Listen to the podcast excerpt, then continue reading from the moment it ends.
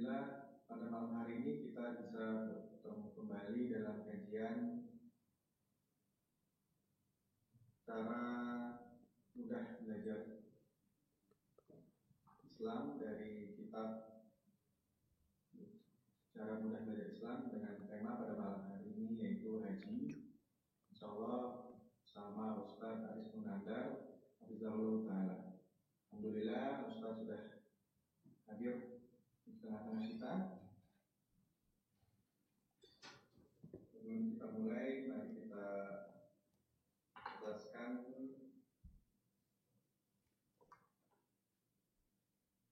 niat kita dan ikat ilmu dengan tulisan menjaga aurat, berakhlak dan beradab majlis yang mulia sesuai syariat Islam.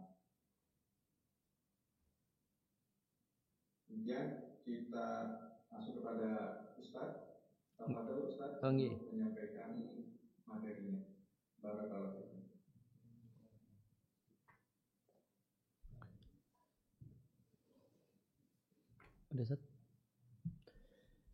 Alhamdulillah wassalatu wassalamu ala rasulillah wa ala alihi wa sahbihi wa man tabi'ahum bi ihsanin ila yaumidin amma ba'd kaum muslimin dan muslimah rahimani wa rahimakumullah Tema kajian kita dalam kesempatan malam hari ini mengenal ya, seputar ya, ibadah haji yang merupakan salah satu rukun Islam. Ya, ibadah haji adalah salah satu amal yang hukumnya wajib dalam Islam dan dia adalah amal yang penting karena haji ini adalah salah satu rukun Islam yang agung. Sebagaimana firman Allah Ta'ala, walillahi ala nasi hijjul baiti man istata'a ilaihi sabila. Dan menjadi hak Allah dan itu kewajiban manusia berhaji ke Ka'bah untuk siapa saja yang mampu perjalanan ke sana. Wa man kafar fa innallaha ghaniyun 'anil alamin namun siapa yang kafir, yaitu siapa yang tidak mau berhaji padahal mampu, maka Allah tidak membutuhkan ibadah semesta alam. Dan Nabi Shallallahu Alaihi Wasallam menyampaikan bahasanya Islam dibangun di atas lima ya, bangunan Islam, tenda Islam itu berdiri tegak di atas lima tiang. Salah satu tiangnya adalah wa hajjil baiti man istata'a ilaihi sabila berhaji ke Ka'bah bagi siapa saja yang mampu perjalanan ke sana. Ya, namun kewajiban ibadah haji ini hanya wajib atas muslim jika dia telah menjadi laki-laki yang eh, telah uh, jika telah, dia telah balik telah terbebani berbagai macam ketaatan dan ibadat. Ya, namun jika uh, untuk anak kecil atau kanak-kanak Tuna ayat belura hatta rujulati belum sampai tergolong dewasa maka haji tidak wajib baginya. Akan tetapi jika dia uh, berhaji dengan dibersamai oleh kedua orang tuanya atau walinya maka hajinya sah. Dan orang tuanya yang mengajaknya mendapatkan pahala dari Ibnu Abbas radhiallahu anhu ada seorang perempuan yang mengangkat ke arah Rasulullah Sallallahu Alaihi Wasallam seorang bayi dan bertanya alihada hajjun? Apakah bayi ini sah hajinya? Maka Nabi katakan na'am iya walaki ajrun. Dan engkau sang ibu yang mengajaknya ya, pergi haji engkau dapat pahala. Oleh karena itu jika anak ini telah berubah menjadi lelaki dewasa, maka dia wajib mengulang hajinya dengan memenuhi syarat-syarat yang telah ditentukan. Dan syarat wajibnya haji yang pertama adalah istitoah. Itulah kemampuan untuk bisa sampai ke Mekah dalam rangka menunaikan ibadah haji di sana. Kemudian ya, memiliki biaya finansial yang memungkinkan untuk mengadakan perjalanan uh, dan untuk menunaikan kewajiban-kewajiban keuangan selama ditinggal pergi haji. Ya, maka punya kemampuan finansial untuk biaya berangkat haji. Ya, dalam bahasa praktisnya punya uang untuk ONH dan punya uang untuk kebutuhan nafkah keluarga yang ditinggal. Inilah makna firman Allah Ta'ala manistata'a ilaihi sabila. Siapa yang mampu mengadakan perjalanan ke sana. Namun siapa yang ingkar maka Allah tidak membutuhkan semesta alam. Artinya siapa yang mengingkari kewajiban haji dan tidak mau komitmen dengannya, sungguh dia telah kafir dan keluar dari agama Islam. Ya, maka kafar di sini jika bisa artinya ya, kafir batal Islam, manakala bentuknya adalah mengingkari kewajiban haji. Namun bisa makna kafir di sini adalah ya, tidak mau berangkat haji padahal mampu. Maka ini kekafiran yang tidak sampai membatalkan iman. Maka Allah Jalla wa'ala tidak membutuhkan haji orang yang mengingkari kewajiban haji. Tidak pula ibadah semesta alam baik jin, manusia, ataupun malaikat. Bahkan makhluklah yang membutuhkan Allah Subhanahu wa taala sedangkan Allah tidak membutuhkan mereka. Tentang pengertian haji, haji dalam bahasa Arab artinya pergi sengaja pergi menuju ke suatu tempat. Dan haji dalam syariat artinya melakukan sejumlah aktivitas dan sejumlah perbuatan tertentu yang dilakukan oleh seorang muslim di hari-hari tertentu dan di tempat tertentu ya, aktivitas tertentu yang uh, yang paling penting untuk dilakukan ketika menunaikan ibadah haji yang pertama adalah ihram untuk melaksanakan ibadah haji. Dan yang namanya ihram adalah niat hati berupa tekad kuat untuk melaksanakan sejumlah kegiatan ibadah haji dan diiringi dengan talbiyah awal. Dengan mengucapkan labbaika hajjan. Dan talbiyah untuk berhaji redaksinya bisa mengucapkan labbaika Allahumma bil haji ya Allah aku penuhi panggilanmu untuk berhaji Labaik itu artinya ya Allah aku penuhi panggilanmu. Dan seorang muslim dalam talbiyahnya mengucapkan labaik Allahumma labaik labaik la syarika laka labaik innal hamda wan ni'mata laka wal mulk la syarika lak. Dan seorang muslim dengan mengucapkan talbiyah ini maka dia mengumumkan bahasanya dia adalah seorang yang mengisahkan Allah Subhanahu wa taala dan menunaikan berbagai macam kewajiban ilahi kewajiban kepada Allah Azza wa Jalla.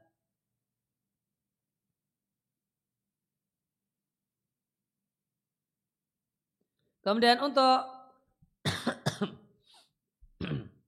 dan ihram untuk mengerjakan ibadah haji yaitu melaksanakan berbagai macam kegiatan ibadah haji ya, ya murni haji itu dimulai pada tanggal 8 Dzulhijjah.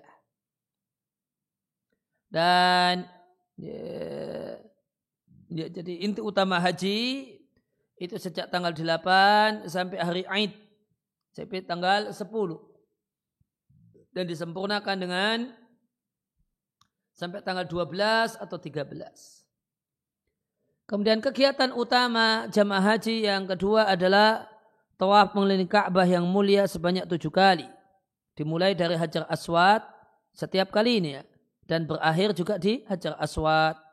Sebagaimana firman Allah Ta'ala, وَلْيَطَوَّفُوا بِالْبَيْتِ الْعَتِيقِ Dan hendaklah mereka bertawaf mengelilingi rumah yang ya, mengelilingi Ka'bah.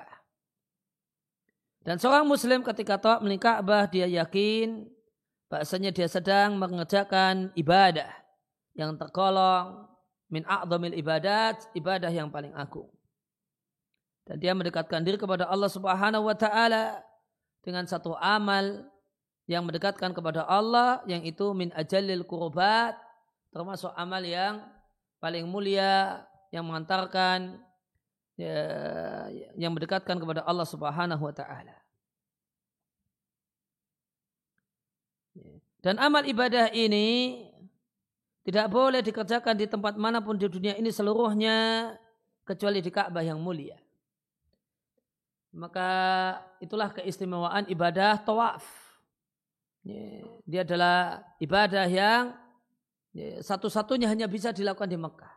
Di tempat yang lain tidak bisa. Dan dari sini maka nampaklah nilai ikhlas dalam melakukan ibadah ini. Dan ikhlas tersebut dimurnikan hanya untuk Allah Jalla wa'ala. Kemudian aktivitas atau kegiatan ibadah haji yang penting yang ketiga adalah sa'i antara sofa dan marwah. Dan sa'i adalah al-masyu al-jaddu. Adalah berjalan yang serius. Sofa dan Marwa itu gunung. Namun ingat, gunungnya cuma gunung kecil. Kalau di tempat kita, gunung kecil namanya bukit. Tapi Sofa dan Marwa itu sudah disebut gunung. Gunung kecil yang ada di Mekah, yang ada di samping Masjidil Haram. Maka Sofa dan Marwa itu pada asalnya di luar masjid. Sehingga sa'i Sofa dan Marwa, di antara Sofa dan Marwa boleh dilakukan oleh wanita dalam keadaan haid. Karena tempat sa'i itu bukan masjid. Maka wajib atas seorang eh, jamaah haji untuk mengadakan kegiatan berjalan di antara dua gunung ini dimulai dari sofa menuju marwah itu dihitung sekali. Dan marwah ke sofa dihitung sekali sampai genap tujuh kali. Dimulai dari sofa di hari di marwah. Maka kemudian akhir sa'i itu di marwah. Pas setelah uh, ketujuhnya. Kemudian yang keempat adalah berada di Arafat sehari atau setengah hari. Maka hari wukuf di Arafat adalah hari yang agung. Karena ini adalah hari Allah menyempurnakan agama ini, yaitu Islam. Karena saat wukuf di Arafah lah turun firman Allah di surat Al-Ma'idah ayat yang ketiga. Al-yawma akmatu lakum dinakum wa atmamtu alaikum ni'mati wa raditu lakumul islam madina. Maka pada hari ini kusempurnakan untuk kalian agama kalian, kulengkapkan untuk kalian nikmat-nikmatku dan aku rela Islam sebagai agama kalian. Maka Allah Ta'ala memberikan ampunan kepada hamba-hambanya pada hari yang agung ini. Allah mengampuni dosa mereka para hamba. Dan dianjurkan bagi jamaah haji untuk uh, saat hari Arafah untuk memperbanyak mengucapkan tahlil dan zikir uh, dan menyebutkan tauhid. Ya, zikr tauhid itu ucapan tahlil la ilaha illallah wahdahu la syarikalah. Lahul mulku wa hamdu wa ala kulli syai'in qadir. Dari Abdullah bin Amr ibn Al-As radhiyallahu anhuma Nabi sallallahu alaihi wasallam bersabda khairu du'ai du'a'u yaumi arafata. Sebaik-baik doa adalah doa yang dipanjatkan pada hari Arafah. Dan sebaik-baik ucapanku dan para nabi sebelumku adalah la ilaha illallah wahdahu la syarikalah. Wa asyhadu anna Muhammadan abdu wa rasuluh.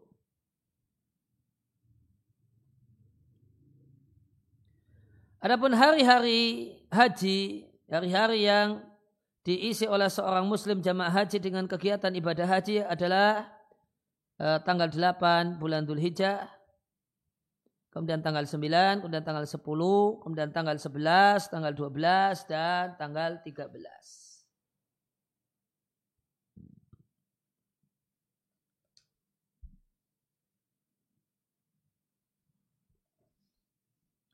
Kemudian tempat pelaksanaan kegiatan ibadah haji adalah di Mekah. Wabi khasatin terutama tempat-tempat berikut ini ya, yang merupakan bagian dari Mekah atau dekat dengan Mekah. Ya, pertama tempatnya di Masjidil Haram. Di situ ada Ka'bah dan di dekat Ka'bah ada Sofa dan Marwa. Kemudian Mina. Di Mina statusnya ada satu tempat di Mekah. Di Mina ini ya, para jamaah haji tinggal selama beberapa hari tertentu. Arafah atau Arafat Arafah itu makna asalnya adalah gunung yang dekat dengan Mekah. Lebih terkenal dengan sebutan uh, Jabal Rahmah. Ya, namun itu makna yang uh, tidak memiliki landasan dari sisi uh, syariat dan sejarah. Ya, nama yang tepat ya, adalah Jabal Arafah. Ya, posisinya dekat dengan Ka'bah. Ya, para jamaah haji berada di tempat ini pada tanggal 9 Dhul Hijjah. Yaitu satu hari sebelum tanggal hari Idul Adha 10 Dhul Hijjah. Kemudian ada Musdalifah, satu tempat antara Arafah dengan Mina. Ya, para jamaah haji bermalam ya, dengan beralaskan bumi dan uh, ya, beratapkan langit pada malam Id, pada malam tanggal 10. Maka kegiatannya, kegiatan utama di Musdalifah itu tidur. Ya, tidur di alam terbuka. Maka tidur di alam terbuka berpahala nah, itu uh, di Musdalifah. Nah, Nabi menuntunkan untuk tidur sampai pagi di situ untuk istirahat setelah capek berdoa dan ibadah saat Arafah.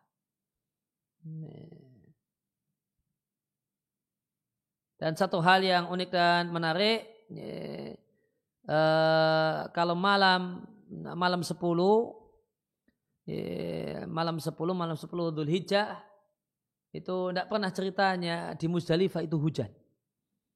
Eh, karena itu malam. Kalau hujan kehujanan semua itu jutaan orang kehujanan dalam waktu yang uh, bersamaan.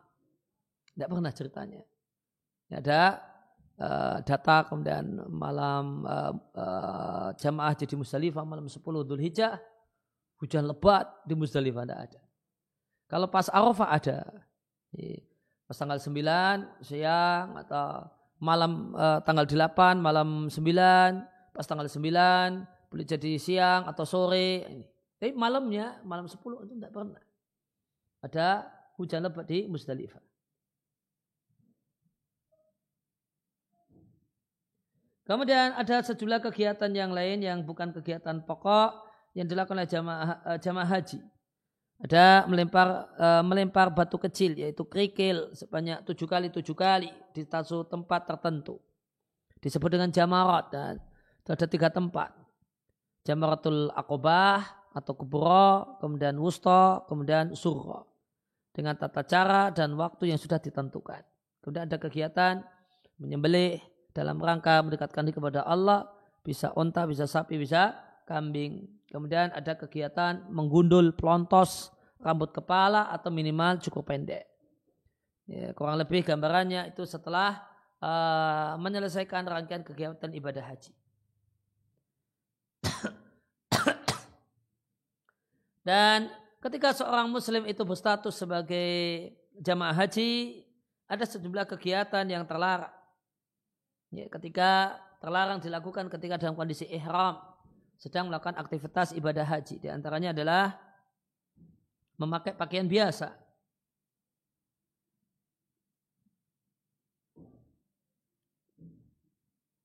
Memakai pakaian biasa yang biasa dipakai di rumah. Ya, baju koko, sarung, celana, dan yang lainnya. Ya, maka dilarang memakai pakaian biasa, pakaian harian, baik itu pakaian dalaman ataupun pakaian luaran. Kemudian untuk laki-laki, jamaah haji laki-laki dilarang menutupi kepala dengan penutup kepala apa pun. Yang ketiga, uh, dilarang baik jamaah laki-laki ataupun perempuan pakai parfum dengan bentuk parfum apa pun. Kemudian selama ihram tidak boleh gundul rambut kepala atau memotongnya atau cukup pendek. Nanti itu setelah selesai. Kemudian e, terlarang membunuh hewan buruan selama dalam kondisi ihram. Dan jika tidak dalam kondisi ihram, namun di tanah haram juga tidak boleh e, menangkap atau membunuh hewan buruan, semisal kelinci, liar, atau merpati atau yang lainnya. Kemudian tidak boleh e, menikah dan hal-hal yang berkenaan dengannya, yaitu khidbah Ya, dan hal-hal yang dekat dengannya yaitu khidbah atau melamar. Dan ibadah haji memiliki sejumlah manfaat yang penting ya ini manfaat bagi seorang muslim dari sisi agama ataupun dunia. Di antaranya adalah beruntung mendapatkan surga dan selamat dari neraka. Ya, karena haji yang mabrur tidak ada balasannya kecuali surga. Dan siapa yang masuk surga maka dia selamat dari neraka. Kemudian memurnikan amal uh, untuk Allah dan eh, menunaikan penghambaan hanya untuk Allah. Dan menjauhi tipu daya setan kemudian menegakkan ikatan rasa cinta di antara orang-orang yang beriman dan belajar sabar, belajar antri itu pelajaran luar biasa nilai uh, ya, nilai luar biasa yang ada dalam ibadah haji. Belajar untuk berbagi, belajar untuk berkorban, mendahulukan orang lain. Karena ibadah haji identik dengan ngantri, ngantri di kamar mandi, ngantri ngambil makan dan seterusnya. Allahumma a'inna ala tafaqquh fi ahkamil haji wa taysir subulil qiyam ilai. Semoga eh, kita semua di yang hadir di kelas virtual ini dimudahkan untuk berkunjung ke Ka'bah ke rumah Allah Subhanahu wa taala baik dalam rangka ibadah umrah ataupun ibadah haji. Demikian uh, materi pengantar uh, dan dari saya kemudian kita lanjut dengan uh, seksi interaktif dan pertanyaan tidak harus sesuai dengan tema yang dibahas. Ya, tidak harus berkenaan dengan ibadah haji atau umrah, namun uh, ya, ya, temanya bebas. Demikian wasallallahu ala nabiyina Muhammadin wa ala alihi wasallam wa alhamdulillahi rabbil alamin.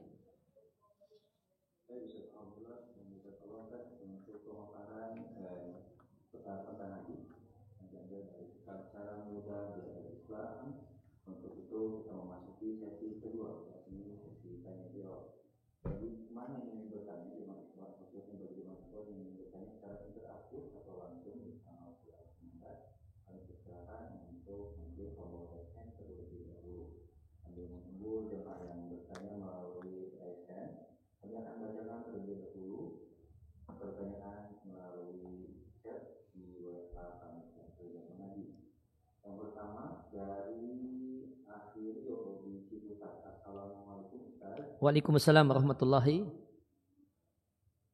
Saya bingung mana yang harus lebih saya dahulukan haji dulu atau mobil dulu. Saat ini saya perlu mobil untuk keluarga saya. Di dalamnya ada balita, mengingat pandemi agak berisiko bila naik kendaraan umum.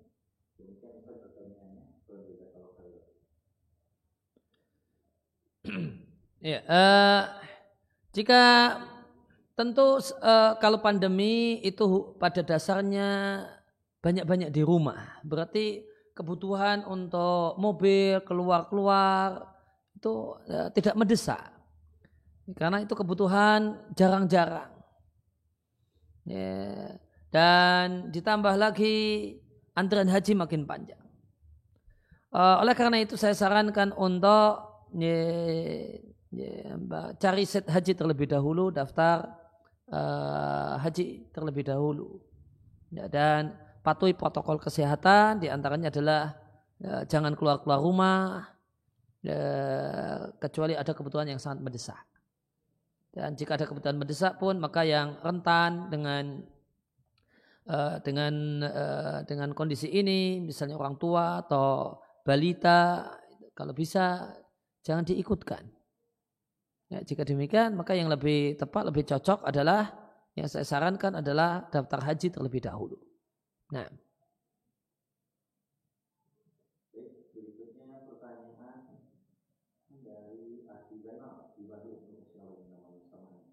Bismillah, semoga Ustaz, keluarga dan tim selalu dalam Allah Subhanahu wa taala. Amin.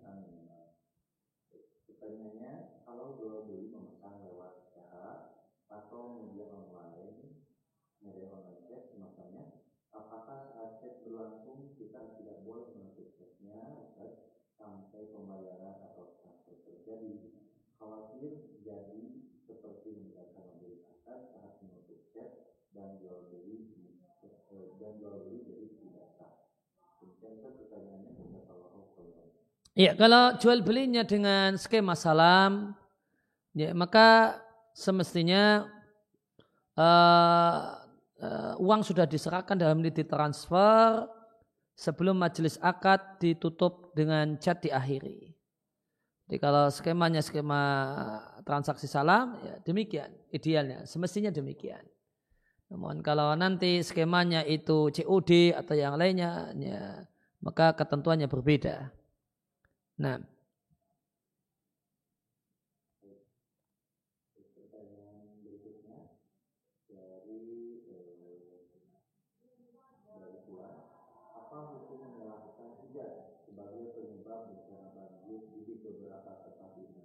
Apa, Pak? Diulangi, Pak?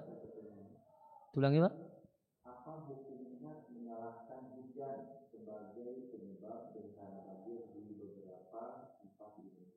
Jawabannya tidak boleh. Itu seperti uh, seperti Nabi Shallallahu Alaihi Wasallam melarang menyalahkan angin.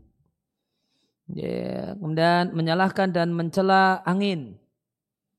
Karena mereka makhluk Allah yang murni, ya, uh, hanya berbuat sebagaimana yang Allah perintahkan. Ya. Dan sikap seorang muslim ketika terjadi musibah bencana alam ini adalah introspeksi diri. Ya. Ini adalah teguran Allah Subhanahu wa taala uh, untuk orang-orang yang beriman agar semakin sadar dan adab bagi sebagian orang yang uh, durhaka kepada Allah Subhanahu wa taala.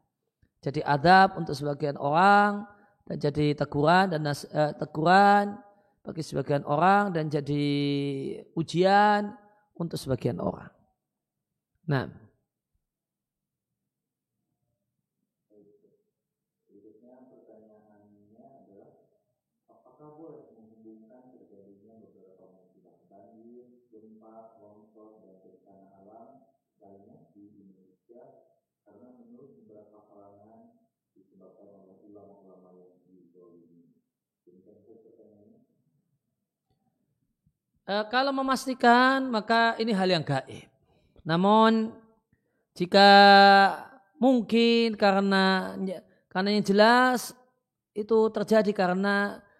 bencana alam itu terjadi karena maksiat manusia. Wa ma asabakum min musibatin fa bima kasabat aidikum. Semua musibah yang terjadi itu karena ulah maksiat yang dilakukan oleh diri-diri kalian. Dan maksiat yang mana dan maksiatnya siapa, maka tidak bisa ditentukan. Nah, rakyat bermaksiat, ya, penguasanya juga uh, kurang lebih sama, kemudian maksiatnya pun macam-macam. Maksiatnya rakyat macam-macam, maksiatnya uh, yang memimpin rakyat juga macam-macam. Pastinya yang karena apa? Wallahu a'lam. Tidak bisa memastikannya. Memastikannya itu menebak-nebak hal yang gaib. Ya, yang tidak boleh dilakukan oleh seorang muslim. Nah.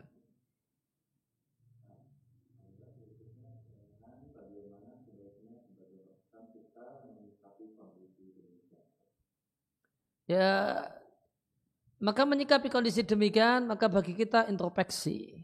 Kemudian memperbaiki diri, meningkatkan ilmu dan meningkatkan amal meningkatkan takwa kepada Allah Subhanahu wa taala. Kemudian yang kedua adalah meningkatkan empati. Dengan kita berupaya untuk membantu saudara-saudara kita yang memerlukan bantuan. Ya, ya, membantu dengan uh, menyisihkan apa yang kita miliki untuk membantu dan menolong mereka. Ya, dan salurkan ke lembaga ya, lembaga terpercaya dalam masalah ini. Dan di antara lembaga terbaik untuk kegiatan donasi bencana alam ya, adalah satu lembaga yang kami jadi pengurus di dalamnya yaitu Peduli Muslim. Silahkan salurkan bantuan dari Bapak dan Ibu sekalian melalui Peduli Muslim. Kemudian yang ketiga kita doakan mereka agar meninggal dunia Allah catat ya, meninggal dunia sebagai syahid karena orang meninggal dunia karena tenggelam itu syahid Orang yang meninggal dunia karena tertimpa runtuhan, karena gempa itu syahid. Semoga Allah terima mereka sebagai syuhada di sisinya dan uh, semoga Allah berikan kekuatan dan kesabaran bagi uh, keluarganya yang ditinggal. Nah.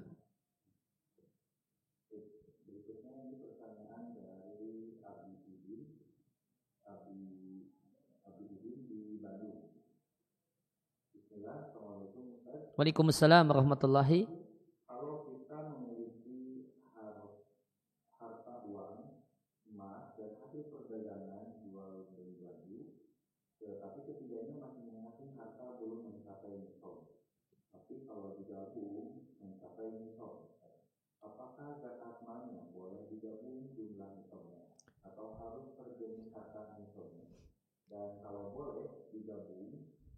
mengeluarkan zakatnya dalam bentuk uang, emas, ataukah dengan hasil dagang. Demikian pertanyaannya.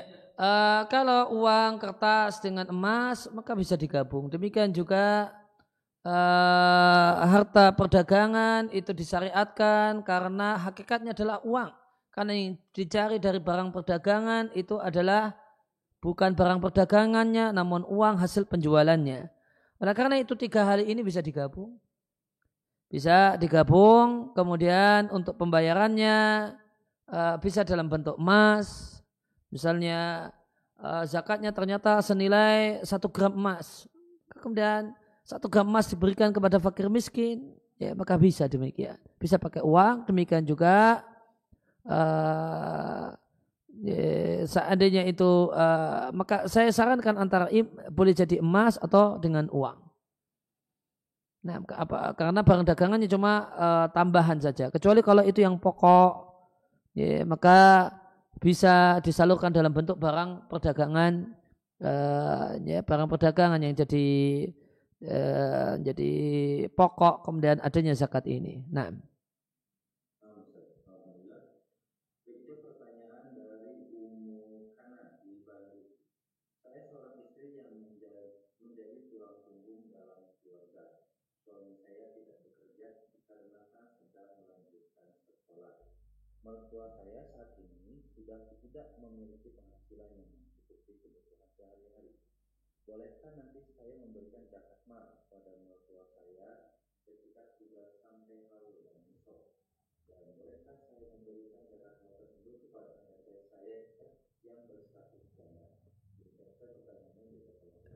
yang janda tadi siapa? Diberikan kepada siapa, Pak?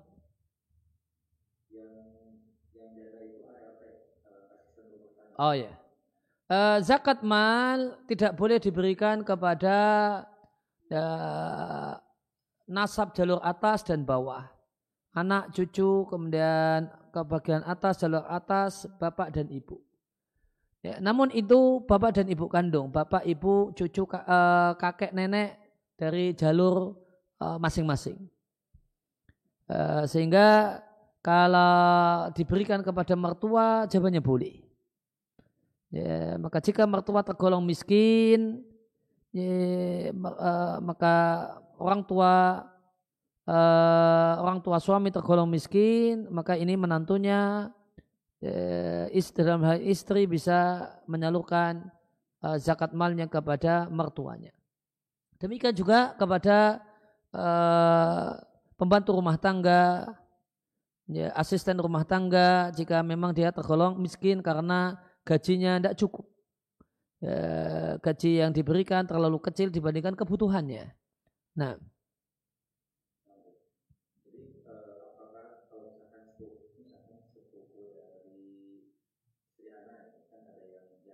mm-mm. itu boleh boleh, boleh, boleh, boleh. Sepupu Kang Zainal juga boleh. Boleh. Eh, Yang tidak boleh jalur jalur atas, jalur bawah. Ke atas, ya bapak ibu, eh, kakek nenek tidak boleh. Atau ke bawah, anak cucu, iya. Ya, bukan, ya bukan mertua, namun yang kandung. Tapi ke kanan, ke samping, kakak, eh, kakak kandung, ya, adik kandung boleh. Kandung aja boleh, apalagi sepupu. Iya. Iya. Oh ya.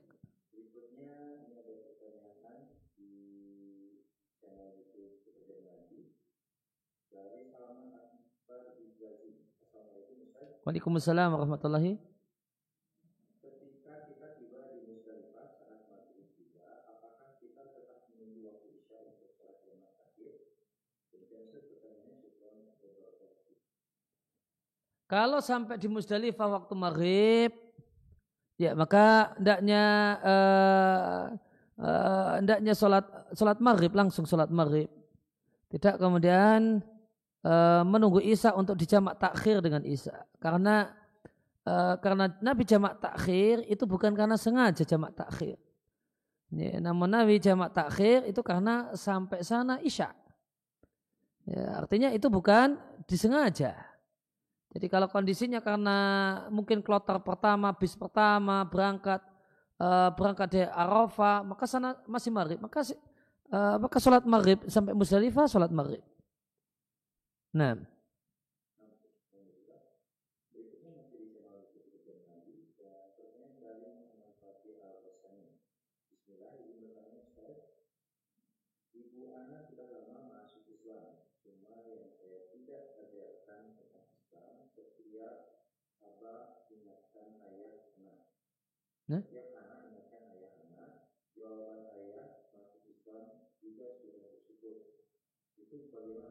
Uh, tolong saya nggak uh, kurang jelas, Pak. Diulangi. Iya.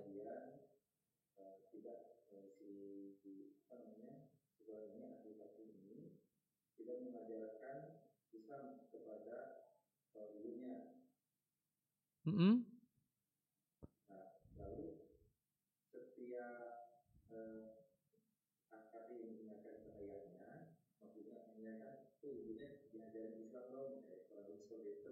Uh-uh.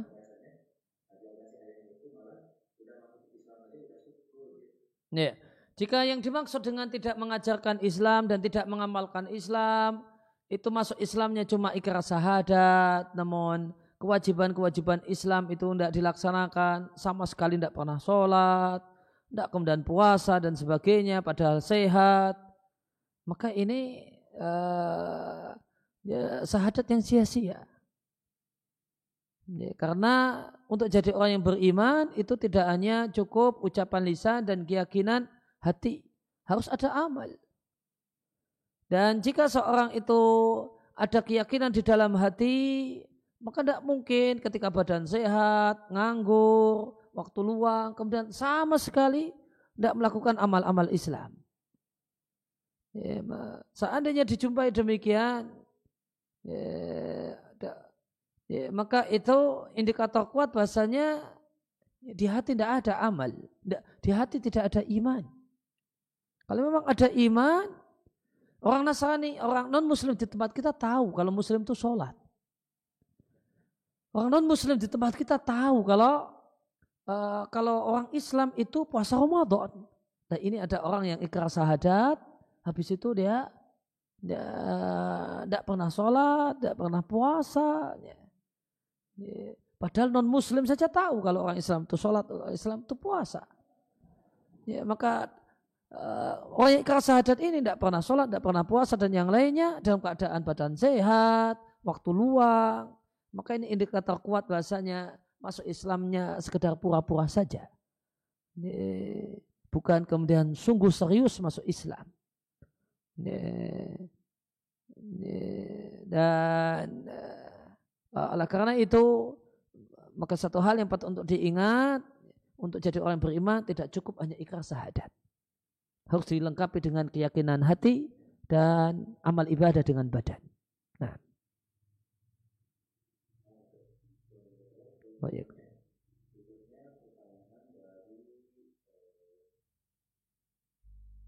Dari Fulan, Assalamualaikum warahmatullahi wabarakatuh. Waalaikumsalam warahmatullahi wabarakatuh apakah batasan aurat perempuan di depan mahramnya? Apa saja? Oh, ulama berselisih pendapat. Pendapat mayoritas para ulama aurat seorang perempuan di hadapan kakak laki-lakinya, bapak kandungnya adalah pusar sampai lutut. Pusar sampai lutut. Ya, maka di bawah lutut uh, boleh dilihat oleh ayahnya, boleh dilihat oleh kakaknya, di atas pusar juga boleh. Namun di atas pusar itu boleh, itu bukan berarti di depan bapak telanjang dada tentunya. Namun maknanya adalah jika perlu misalnya nyusui, ya perlu nyusui di, di, di situ ada ayah kandung sendiri, maka tidak mengapa. Tidak perlu merasa berdosa. Tidak perlu merasa berdosa. Dan oleh karena itu maka tidak boleh kalau di rumah meskipun ada bapak, ada kakak, tidak boleh pakai uh, celana pendek di atas lutut. Karena itu aurat meskipun itu di depan uh, ayahnya dan di depan kakaknya. Namun ini aurat yang uh, boleh terlihat. Ya, boleh terlihat itu bukan berarti boleh disentuh dan dipegang. Ya, jadi misalnya misalnya betis ya, atau kemudian perut itu boleh dilihat oleh oleh kakak kandungnya, namun tidak boleh dipegang oleh kakak kandungnya. Ya, ini sekedar boleh terlihat dan bukan uh, bu, uh, dan uh, bukan berarti boleh dipegang. Nah.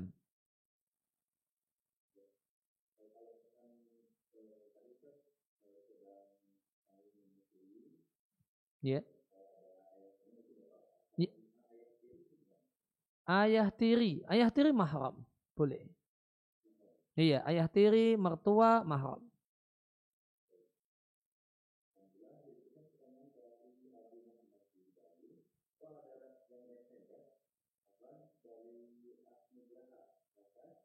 Ya, silakan Pak Nugraha dengan menyebutkan asal domisili. Waalaikumsalam warahmatullahi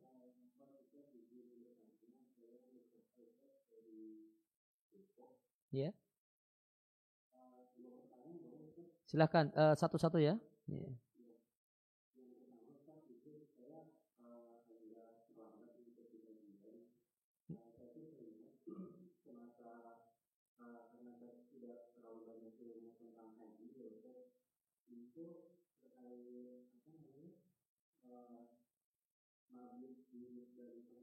Iya.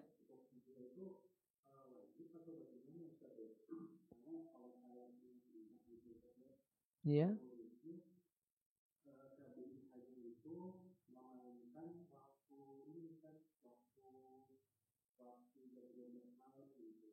Setelah jam 12 malam kemudian ini Pak ya, uh, lanjut ke Mina ya Pak ya.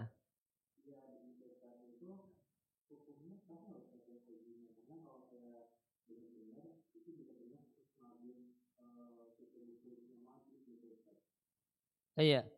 Jadi kalau di Musdalifah idealnya nyontoh Nabi, Pak. nyontoh Nabi. Nabi tidur di situ di Musdalifah uh, sampai subuh. Dan ini uh, di antara indikator uh, apa KBIH atau travel yang bagus dan berkualitas ataukah tidak.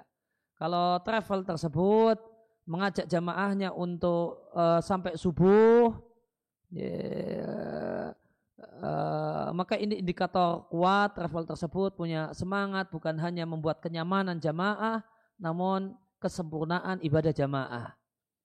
E, namun kalau sekedar wajibnya ya sekedar wajibnya maka secara umum mu'dhamul lail. Ya, secara umum mu'dhamul lail mayoritas malam sudah di situ maka tidak mengapa. Jadi kalau uh, sampai di Musdalifah ya, misalnya uh, sampai di Musdalifah itu Isya anggap aja jam 9 itu kemudian di situ mayoritas malam itu mungkin jam 1 jam 2 itu kemudian lanjut ke Mina berarti sudah dapat mayoritas malam. Ya, maka tidak mengapa ya, hajinya tidak masalah. Meskipun kurang ideal kalau uh, mau uh, sempurna mengikuti atau maksimal mengikuti Nabi. Dan uh, prinsip travel yang berkualitas ibadah haji itu ibadah yang boleh jadi seumur hidup sekali. Kalau bisa uh, maksimal mencontoh Nabi kenapa tidak? Karena ini ibadah yang boleh jadi banyak orang yang cuma bisa seumur hidup sekali. Sudah mahal seumur hidup sekali bisa dimaksimalkan, kenapa tidak? Gitu Pak prinsip travel yang bagus. Ya, yang kedua Pak?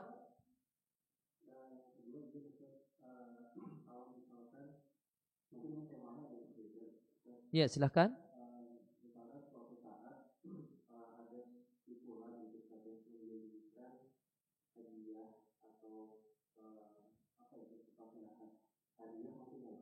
Ya. Ya.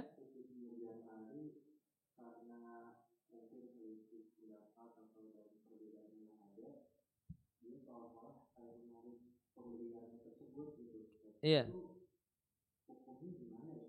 Hukumnya sangat tidak mengapa, Pak. Karena uh, orang jika uh, menjanjikan hadiah dan hadiah ini murni berbuat baik, maka itu sebagaimana pendapat mayoritas para ulama tidak wajib. Tidak, tidak wajib dilaksanakan dan masih sangat boleh ditarik.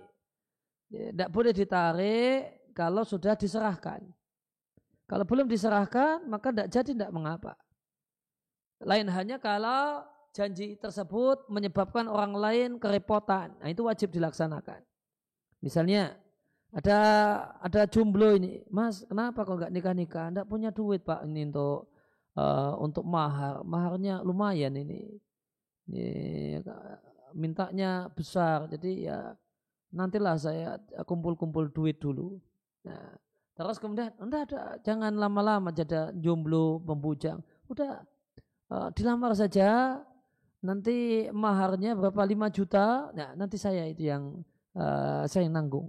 Ya, nanti mahar 5 juta dari saya, tapi dilamar aja sekarang. Ajak orang tuamu, lamar itu uh, gadis yang kau inginkan. Jangan jomblo lama-lama, bahaya zaman kayak gini. Ya. Akhirnya kemudian uh, pemuda tadi ngelamar anak gadis orang lah, maka dalam kondisi ini saya wajib melaksanakan janji saya. Karena jika saya tidak melaksanakan janji saya, dia yang kerepotan. Dia kerepotan, ya, dia terjebak oleh janji saya. Nah, kalau janji yang menyebabkan orang lain itu terjebak, wajib dilaksanakan. Tapi kalau saya cuma sekedar uh, saya katakan uh, apa, uh, saya ingin memberi anda hadiah. Ini, ini, ini. Kira-kira mau ndak kamu terima? Oh ya mau ndak apa-apa. Kemudian eh, kemudian tidak jadi, nah itu boleh. Gitu pak. Halo?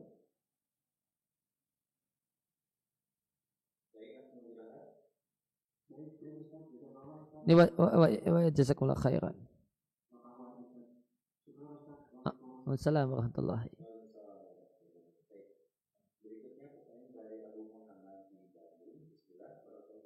Wallahi barik fikum.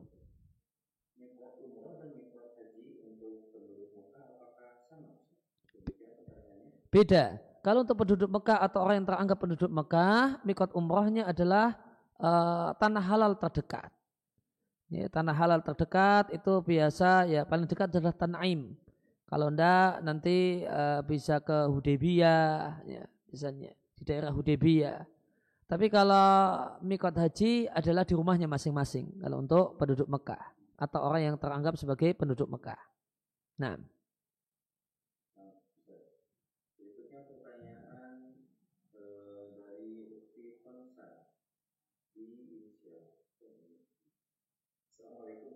Waalaikumsalam warahmatullahi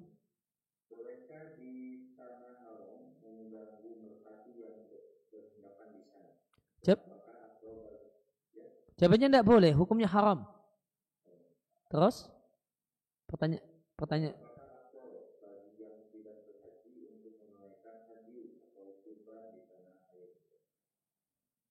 Bagi yang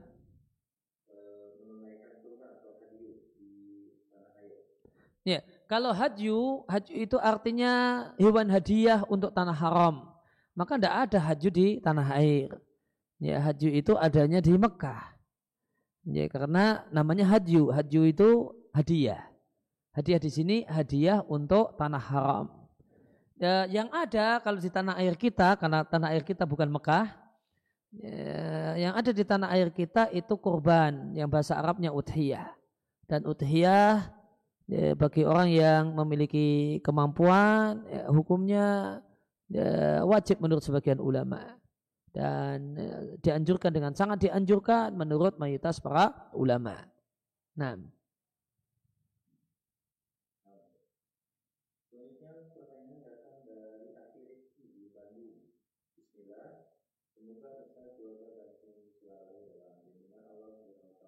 Amin.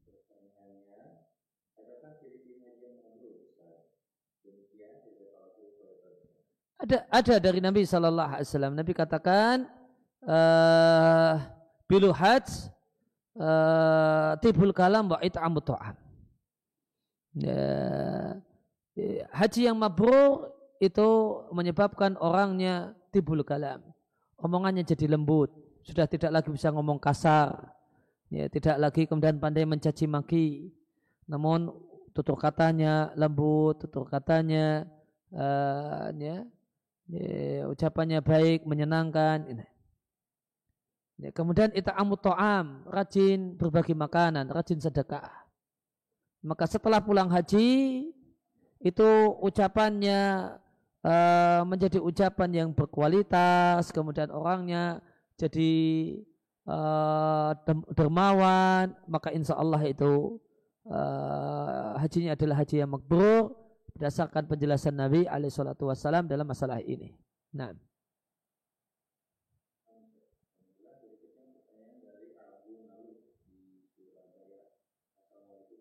Waalaikumsalam warahmatullahi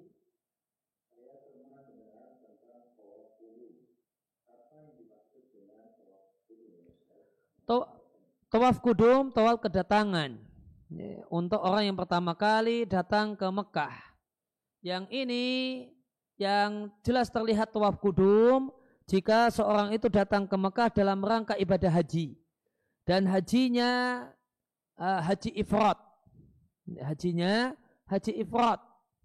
Haji ifrat artinya uh, sejak di mikot dia niatnya haji. Ya, niatnya cuma niat berhaji saja. Artinya pakai pakaian ihram. Namun ketika itu baru tanggal 1 Dzulhijjah. Jadi dia e, ngelewati mikot, Yalamlam ya, atau kemudian dari Madinah, Dhul Hulaifa eh, tanggal 1.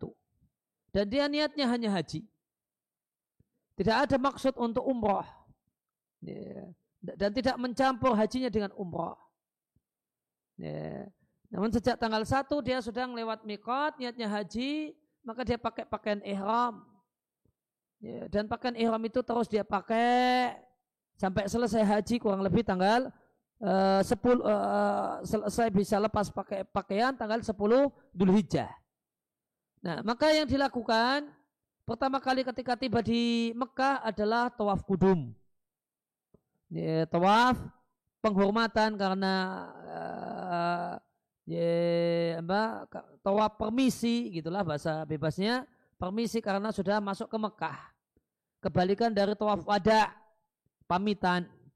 Maka ini tawaf kedatangan. Kemudian dia nunggu uh, dengan tetap memakai pakaian ihram, dia nunggu uh, ya, dan beribadah di masjid dengan tetap memakai pakaian ihramnya dan tidak boleh pakai pakaian biasa ya, sampai kemudian tanggal 8 tiba. Kemudian 8 ketika ya, sampai tanggal 8 tiba kemudian dia kemudian pergi ke ke Mina dan seterusnya sampai nanti bisa melepaskan ihramnya setelah uh, kurang lebih melakukan sejumlah kegiatan pada tanggal 10 Dhul Hijjah. Nah,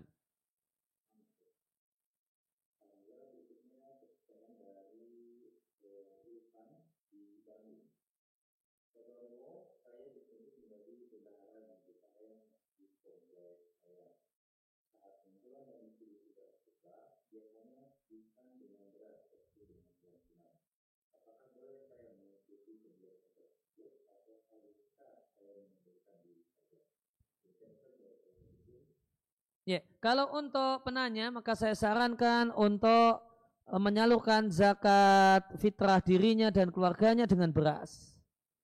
Ya, adapun orang-orang yang uh, uh, kemudian berkeyakinan sebagaimana pendapat Imam Abu Hanifah membolehkan uh, zakat fitri dengan uh, dengan uang, ya silahkan diterima, ya, diterima dan jika memungkinkan dikomunikasikan dengan panitia yang lain, gimana kalau uang ini diterima kemudian kita beraskan.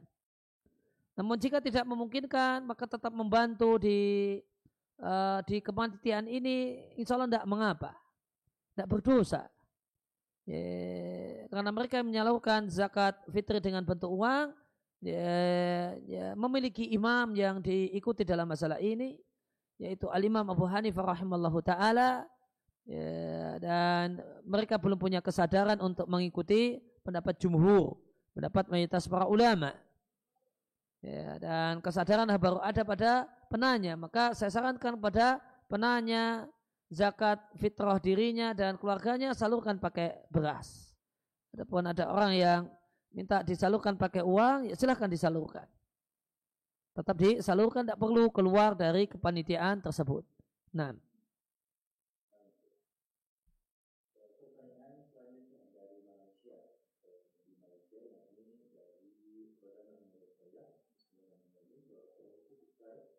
Walau fikum.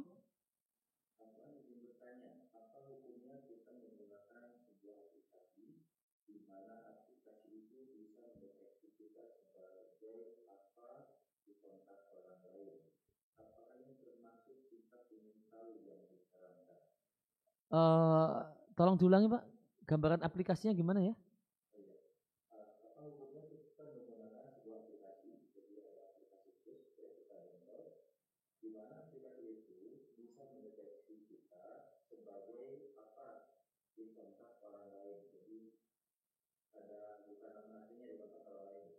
Oh, di misalnya nama saya di Iya, misalnya nama saya di tempatnya Pak Zainal, Kang Zainal tuh saya dikasih tahu, dikasih nama apa gitu, gitu Pak ya.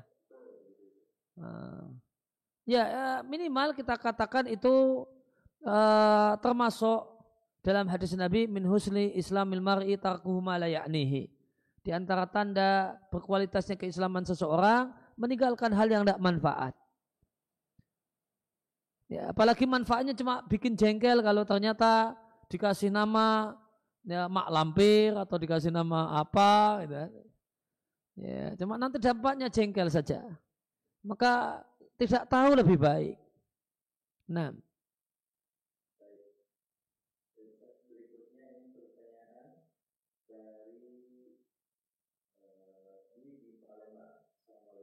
Waalaikumsalam warahmatullahi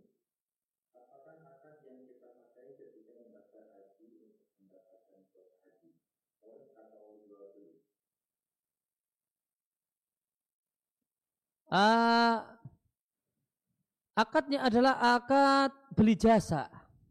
Beli jasa. Jadi bukan korot, bukan utang piutang, ya, bukan jual beli dalam artian jual beli barang, namun jual beli jasa pelayanan. Ya kita DP uh, maka mirip-mirip seperti kita mau naik bis, terus kemudian uh, karena itu jasa, Kemudian kita kasih pembayaran pertama yang biasa disebut dengan uang muka. Ya, ini kita mau uh, naik bis luar kota, uh, sekarang kita booking, ngasih pembayaran pertama. Yang biasa disebut dengan DP. Nah, meskipun itu ini bukan DP, ini pembayaran. Ya, ini pembayaran. Ya, pembayaran yang pertama namanya, bukan DP. Nah itu gambarannya demikian.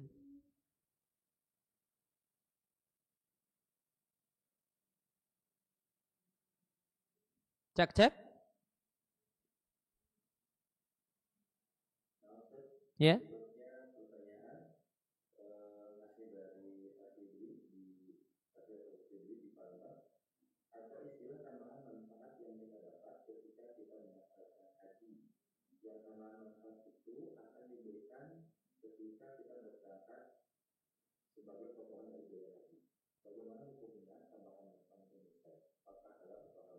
Tambahan manfaat. Tambahan manfaat gimana Pak? Diulangi Pak.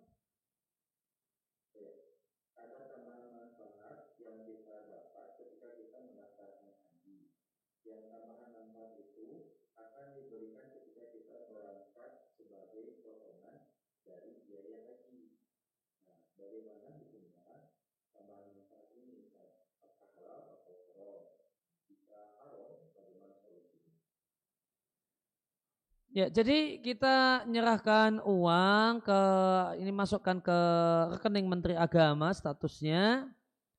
Ya, karena di di rekening Menteri Agama kemudian di bank nah, itu ada bunganya.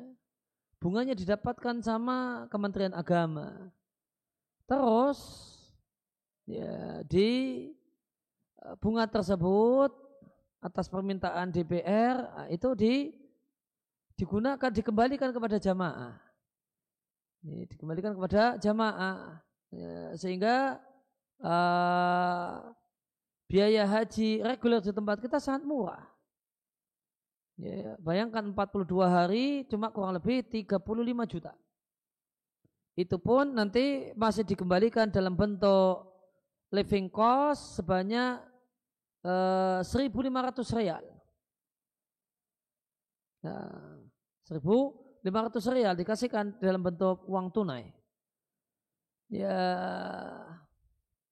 ya maka sebagiannya dari itu tadi, dari itu tadi. Oleh karena itu, sebagian ustadz uh, ya, menyampaikan ya, yang paling bagus supaya tidak kecampur uh, duit semacam itu ya haji plus, haji khusus.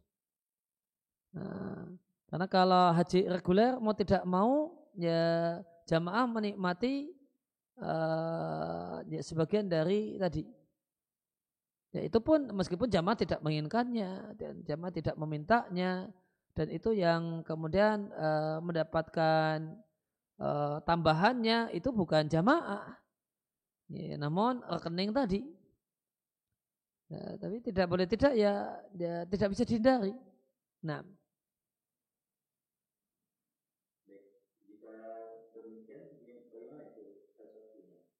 Ya, solusinya kalau uh, secara ekonomi mapan yang lebih disarankan daftar haji khusus saja.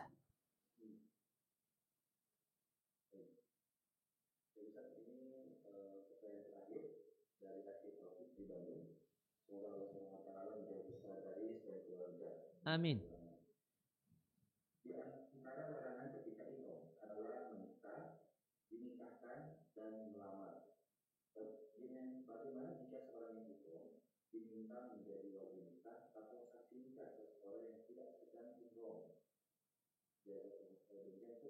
Menjadi apa? Menjadi menjadi saksi nikah dan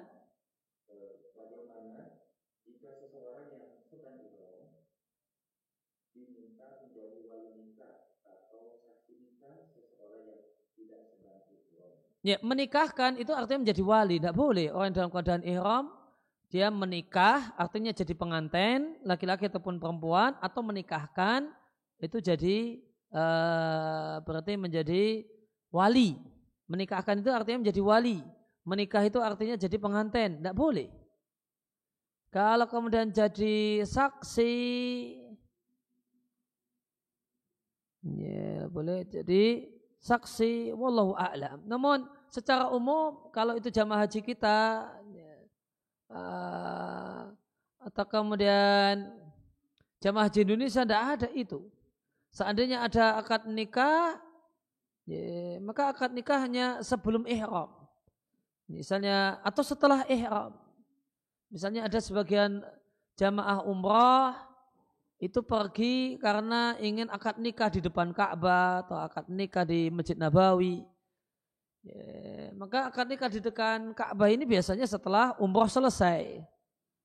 Ya, kemudian akad nikah agama, nikah agama di samping Ka'bah setelah ihram selesai atau sebelum ihram karena di, di Masjid Nabawi nah, posisinya belum ihram.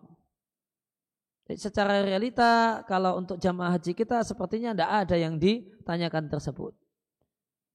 Nah, demikian ya kurang lebih yang kita kaji dan kesempatan uh, ya, malam hari ini. Ya, mudah-mudahan menjadi ilmu yang bermanfaat untuk kita semua. Dan saya ucapkan terima kasih kepada Bapak dan Ibu sekalian atas kehadirannya di ruang belajar virtual ini. Semoga kehadiran kita di kelas virtual ini Allah catat sebagai amal soleh yang memperberat timbangan kebajikan kita di sisi Allah Subhanahu wa taala di hari tidaklah bermanfaat harta dan anak kecuali orang menghadap Allah dengan hati yang bersih dan amal yang soleh. Kemudian kami ucapkan terima kasih kepada tim pengerja mengaji, Haku TV dan semua media yang merilai acara ini. Jazakumullah khairan. Semoga Allah balas dengan yang lebih baik di dunia dan di akhirat. Wassalamualaikum warahmatullahi wabarakatuh. Wa ala alihi wasallam. Wa alhamdulillahi rabbil alamin.